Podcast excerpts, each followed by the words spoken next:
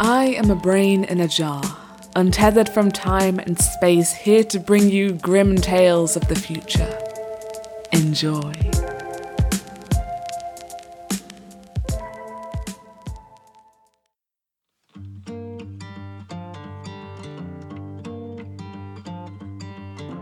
The manatee was chewing absent mindedly when an object arrived.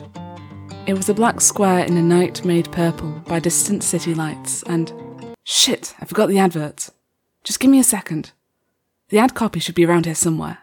Here it is. Let's see. The product is a nutritional supplement called Mambodine from Applied Nutrionics. It's made from ground up black mambas. That's stupid, we know, but people are buying it, so yeah, Mambodine.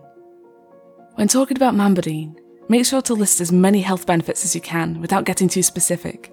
We don't want some government agency getting up in our business, making us provide evidence for our claims and such. The word toxins is great for this. It sounds scary, but doesn't actually mean much of anything. If you could also stress how badass the product is, that would be great. Tell them it will give them strength and virility. Maybe cure baldness too. Insecure men are one of our key demographics. Make sure to give a personal anecdote about how Mambodine has changed your life. Tell them it helped you climb Mount Kilimanjaro or something. Don't actually consume the product though. We usually remove the venom glands, but on some days we can't be bothered. Have fun and be creative with it. Make it your own, and above all else, don't just read the ad copy out loud. Whatever. The manatee was chewing absent mindedly when the object arrived. It was a black square in a night made purple by distant city lights, and the water vibrated as it hovered just above the trees.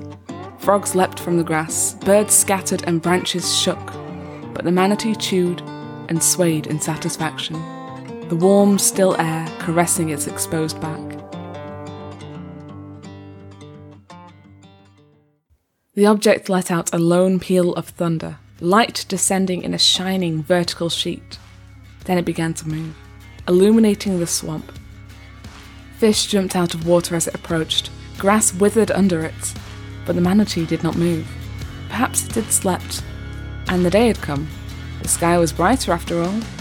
It chewed. Agony pressed down upon the manatee like a fist as the light touched it. Its skin blistered, then splits down its back. Even underwater, it could hear itself sizzle and pop. Driven by instinct, the manatee rolled over, plunging its brittle black skin and exposed flesh into the water. There was a moment of relief. Then more pain as a smouldering needle twisted into its nerves and pushed the wind out of its lungs in an explosion of bubbles. The manatee surfaced and sucked air through flared nostrils. It began to shake its eyes itching in the dry air. The light hung just in front of it.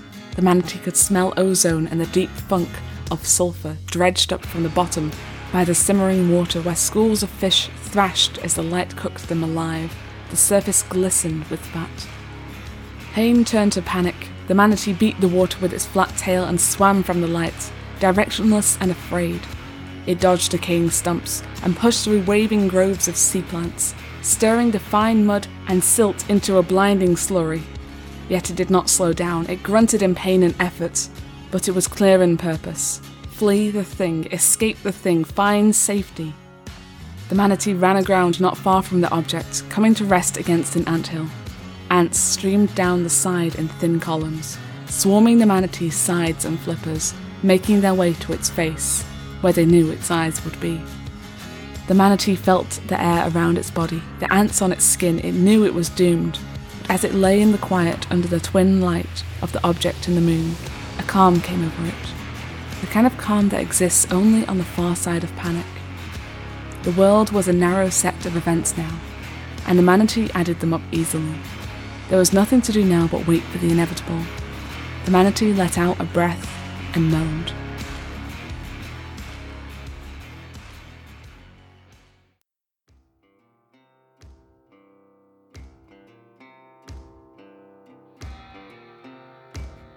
The object stopped and turned towards the noise.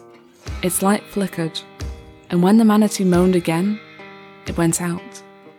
The manatee rolled back and forth on its sides, crushing ants and rubbing at the sores that rose on its skin. The object floated silently. If the manatee had been able to wonder, it would have puzzled at the thing and what it wanted. But the manatee's world was small and shrinking as its time grew shorter. It fought just the same. Slowly, the object drew closer until its side was only inches from the manatee's nose. The animal's breath fogged the perfect surface. It could smell the object's metal skin and feel the heat that rose from it. But the manatee did not care. It was too late for that. It thrashed against the ants again, closed its eyes, and settled into the sandy dirt, ready for events to take their course. It did not notice when a new light surrounded it, or when the wounds on its back closed and scabbed over. But as it opened its eyes, it was floating, suspended in the air above the swamp. The light was warm on its back, and the manatee swayed in satisfaction. It saw sea plants waving in the shallows, and opened and closed its mouth in anticipation. Once back in the water, the manatee looked up at the black shape hovering just above and backed away. The objects did not move. A small thread of light, as thin as a hair, spiraled down through the air and touched the manatee between the eyes. And for the first time in its life, the creature felt its own mind, and another mind as well whatever was tethered to the other end of the light thread. The manatee recognized it the way a child recognizes itself in a mirror.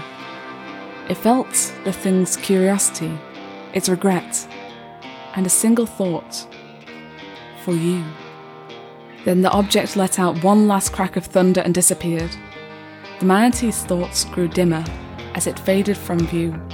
Soon, the night was a far off dream. Had it been hurt? It seemed to remember pain, but there was none now. Why had it been so frightened? It laughed. Ridiculous, it said to itself as it swam away.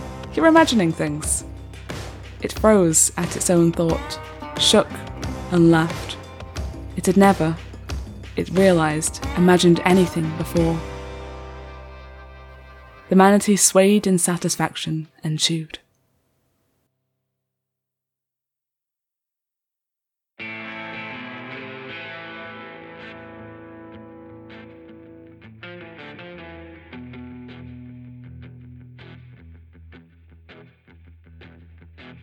Thanks for listening.